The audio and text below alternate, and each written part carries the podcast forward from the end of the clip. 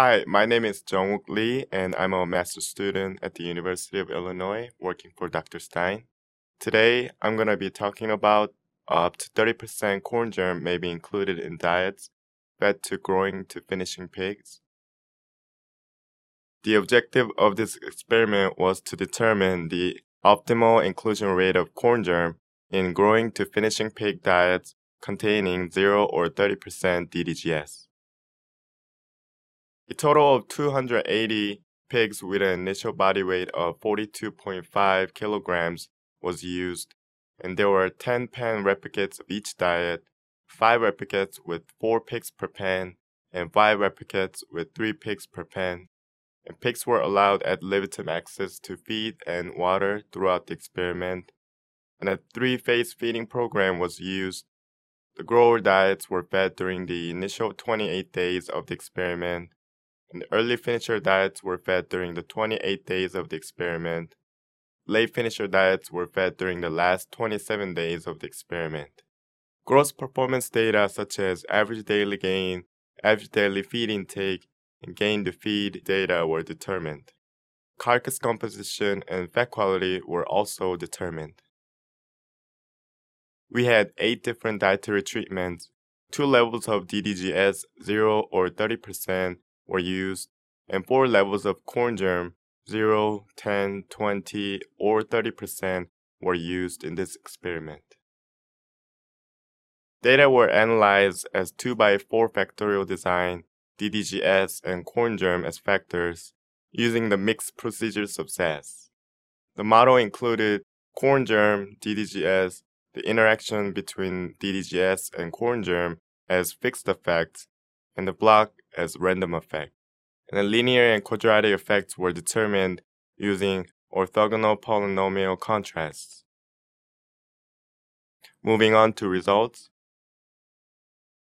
On the upper right hand corner, there's SEM value, p-values for DDGS effects, corn germ effects, the interaction between corn germ and DDGS, and also linear and quadratic effects of corn germ in 0% DDGS and linear and quadratic effects of corn germ in 30% DDGS. Average daily gain ranged from 0.94 to 1.03 kilograms, and average daily gain was greater for pigs fed no DDGS than for pigs fed 30% DDGS. There were no linear and quadratic effects of adding greater levels of corn germ in diets with or without DDGS. Average daily feed intake ranged from 2.62 to 2.9 kilogram. Every daily feed intake was greater for pigs fed no DDGS than for pigs fed 30% DDGS. There were no linear and quadratic effects of adding increasing levels of corn germ in diets with or without DDGS.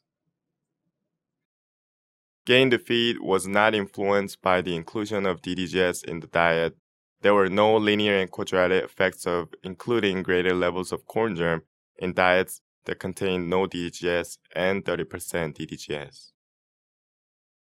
Dressing percent was not influenced by the inclusion of DDGS in the diet. There were no linear and quadratic effects of adding corn germ in diets with or without DDGS. 48 hour drip loss was not influenced by inclusion of DDGS in the diet there were no linear and quadratic effects of adding corn germ on 48 hour drip loss in diets with no DDGS and 30% DDGS. Fat-free lean ranged from 53.8 to 56.1%. Fat-free lean was not influenced by the inclusion of DDGS in the diet. There were no linear and quadratic effects of adding corn germ on fat-free lean in diets with or without DDGS. Belly firmness was greater for pigs fed no DDGS than for pigs fed 30% DDGS. There was a linear decrease in belly firmness for pigs fed no DDGS, whereas belly firmness was not influenced by the inclusion of corn germ in 30% DDGS. Conclusions Addition of up to 30% corn germ in diets containing 0 or 30% DDGS has no detrimental effects on pig growth performance, carcass composition, or fat quality. Feeding corn germ may result in reduced belly firmness even if no DDGS is included in the diet. It is possible that negative effects of corn germ on belly quality may be ameliorated by reducing inclusion rate of corn germ in late finishing diets. These data will be presented at the American Society of Animal Science Midwest Conference in Des Moines, Iowa in March 2012. Thank you for your attention. For more information, you can visit our website at the address on your screen. Thank you.